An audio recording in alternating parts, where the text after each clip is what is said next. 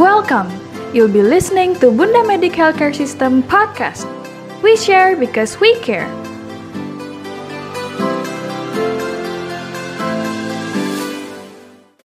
Halo podcast listeners, selamat datang di podcast BMHS bersama saya kembali Putih. Pada episode kali ini kita akan membahas mengenai metode penanganan terkini masalah infertilitas pada pria bersama Dr. Ponco Birowo, spesialis urologi. Halo, selamat siang dokter. Selamat siang.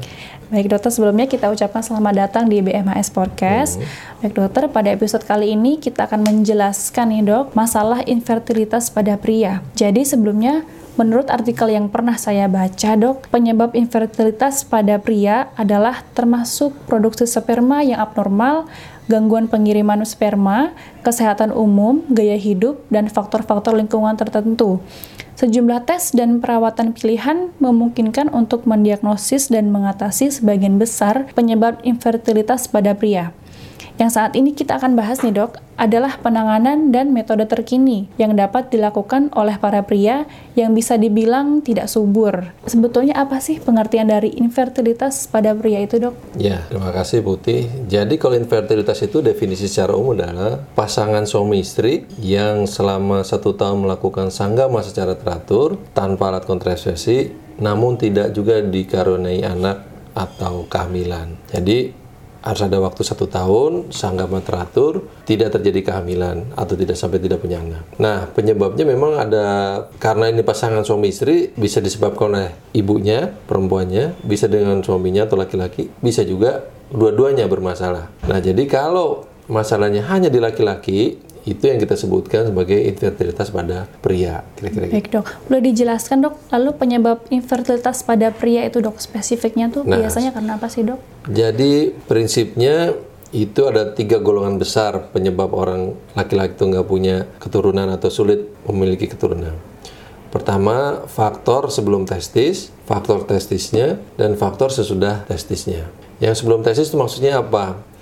Jadi untuk membentuk sperma, tesis itu ada perintah dari otak. Otak menghasilkan hormon. Jadi hormon ini yang nanti akan memerintahkan tesis untuk memproduksi sperma. Jadi kita harus periksa hormonnya, periksa gennya itu untuk melihat apakah ada faktor yang sebelum testis yang menyebabkan gangguan bentukan sperma. Yang kedua adalah faktor tesisnya sendiri. Maksudnya apa? Jadi ini udah diperintah dengan baik nih dari atas, tapi tesisnya nggak memproduksi sperma Kenapa penyebabnya? Bisa macam-macam. Ya, bisa pernah riwayat ada infeksi di tesisnya, riwayat pernah ada misalnya ada trauma, pernah ketendang, kepukul ya. Bisa juga karena e, tesisnya itu misalnya ada varikokel ya.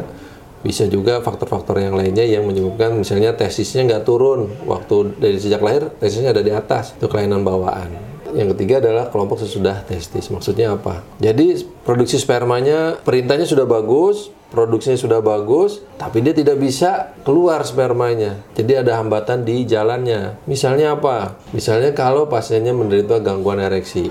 Jadi spermanya kan nggak bisa ereksi, nggak bisa eh, apa namanya melakukan sanggama, jadi nggak bisa keluar spermanya. Atau misalnya dia pernah ada kecelakaan, ada trauma, jadi ada sumbatan terus ada infeksi di salurannya itu. Jadi itu juga dari sumbatan. Jadi prinsipnya adalah spermanya diproduksi tapi nggak ada yang keluar ya. Baik dokter. Terima kasih jawabannya dok. Lalu pemeriksaan apa yang harus dilakukan untuk para pria yang infertilitas ini dok? Jadi kalau ada pasangan yang sudah menikah selama satu tahun belum punya keturunan juga, itu sebaiknya diperiksa dua-duanya, baik istrinya maupun suaminya. Memang kalau di Indonesia sebagian besar kalau ada pasangan-pasangan yang menikah belum punya anak, biasanya pasti disuruh istrinya dulu. Padahal sebenarnya harusnya berjalan dua-duanya, ya kan? Kan nggak bisa istrinya hamil sendiri, suaminya nggak ada atau ada masalah, istrinya tiba-tiba hamil kan nggak. Takutnya malah ada investasi asing nanti. Baik. Nah, jadi suaminya harus diperiksa juga. Apa aja sih yang diperiksa? Nah, pertama nanti akan diwawancara oleh dokternya. Wawancaranya itu apa? Mau dicari faktor-faktor apa aja yang dia menyebabkan gangguan pembentukan sperma. Yang kedua nanti pemeriksaan fisik. Ya biasanya kita periksa buah zakarnya, saluran-salurannya dicek kira-kira ada masalah atau enggak. Baru nanti pemeriksaan tambahan. Pemeriksaan tambahan yang utama adalah pemeriksaan sperma. Sebenarnya kalau udah analisa spermanya udah normal udah selesai laki-lakinya nggak ada masalah. Setelah analisa spermanya normal, laki tapi kalau analisa spermanya ada kelainan, baru nanti kita lihat tingkat derajat kelainan produksi sperma itu. Kalau sama sekali nggak diproduksi atau disebut dengan azoospermia, maka kita harus periksa gennya, periksa hormonnya, lalu kita periksa USG. Tapi kalau spermanya ada tapi kualitasnya nggak bagus, nah kita harus periksa tuh apakah ada kumannya atau enggak. Yang kedua, kerusakan DNA-nya bagaimana. Dan juga standar kita lakukan USG di testisnya untuk mencari kelainan di uh, testisnya. Baik dokter, bicara soal penyebab tadi dok, tadi menyebutkan sempat menyebabkan yaitu varikokal salah satunya ya, hmm. ya dok.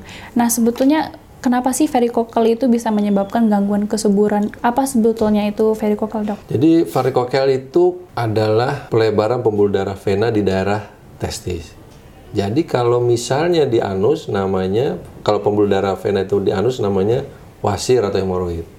Kalau di kaki, ibu-ibu tuh biasa suka ada yang melebar, itu namanya varises. Varises. Nah, kalau di testis namanya varikokel. Jadi varikokel itu varises yang terjadi pada testis. Betul, di daerah testis. Itu kenapa bisa menyebabkan gangguan bentukan sperma?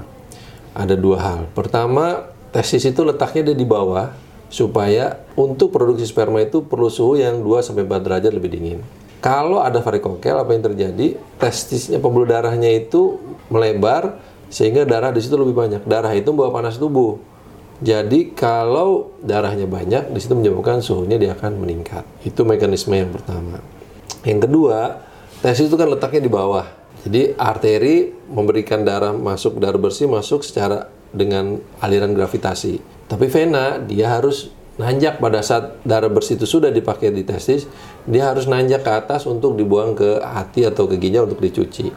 Nah pada saat naik itu di vena itu ada yang khusus namanya katup Katupnya itu untuk mencegah darah vena yang udah naik turun lagi. Jadi katupnya ini bagus, tapi kalau pada varikokel di mana pembuluh darahnya melebar, katupnya jadi kayak dol. Ujung katup satu dan satu lagi tidak ketemu. Akibatnya apa? Darah kotor udah naik dia turun lagi. Harusnya alirannya darah bersih turun, darah kotor naik. Pada varikokel, darah kotornya pas naik dia turun lagi darah kotor. Jadi darah yang di dalam testis itu relatif satu isinya darah kotor itu kekurangan makanan, kekurangan oksigen. Jadi kan untuk pembentukan sperma perlu makanan, perlu oksigen. Nah, pada varikokel ini yang terjadi kekurangan makanannya kurang, oksigennya kurang sehingga pabrik di testisnya itu terganggu. Baik dok, bicara soal penyebab dok. Nah sekarang kita mau tahu nih penanganannya seperti apa. E, adakah metode terkini dok yang bisa disebutkan oleh dokter yang ada di RSU Bunda Jakarta? Ya, tadi pemeriksaan yang sudah dikerjakan tadi, yang pemeriksaan-pemeriksaan tadi semua tersedia di RSU Bunda, ya, baik pemeriksaan USG, pemeriksaan sperma, pemeriksaan gen, pemeriksaan hormon itu semua bisa dikerjakan di Rumah Sakit Umum Bunda Menteng ini. Baik, dokter. Itu untuk pemeriksaannya. Tapi untuk terapinya, kita udah sampai yang di sini cukup lengkap, ya, dari A sampai Z, sampai dari mulai dari apa namanya metode obat, obatan, operasi operasi dengan mikroskop dengan bedah mikro juga e, tersedia di sini. Bahkan kalaupun misalnya spermanya tanda kutip cuma satu kita bisa mengerjakan dengan bayi tabung. Jadi kalau di sini sudah dari A sampai Z untuk penanganan invertebrate itu bisa dikerjakan di rumah sakit bunda ini Baik dokter, saat ini kan dokter Ponco Birowo berpraktik di RSU Bunda Jakarta. Hmm. Bisa disebutkan jok uh, jadwalnya kapan saja sih? Jadi para podcast listener bisa datang sesuai dengan jadwalnya. Dok. Ya, sebenarnya rata-rata saya Senin, Kamis dan Sabtu itu dengan perjanjian. Jadi kalau yang rutin Senin Kamis itu sore biasanya sekitar jam 4 saya praktiknya. Baik dokter, terima kasih dok atas penjelasannya. Bisa diberikan kesimpulan dan saran dari dokter untuk podcast listener dok mengenai infertilitas pada pria okay. ini? Jadi kesimpulan atau saran pertama kalau ada pasangan infertil jangan lupa prianya itu juga diperiksa itu nomor satu. Yang kedua, kita harus cari apa penyebab yang mungkin ditemukan pada prianya ini.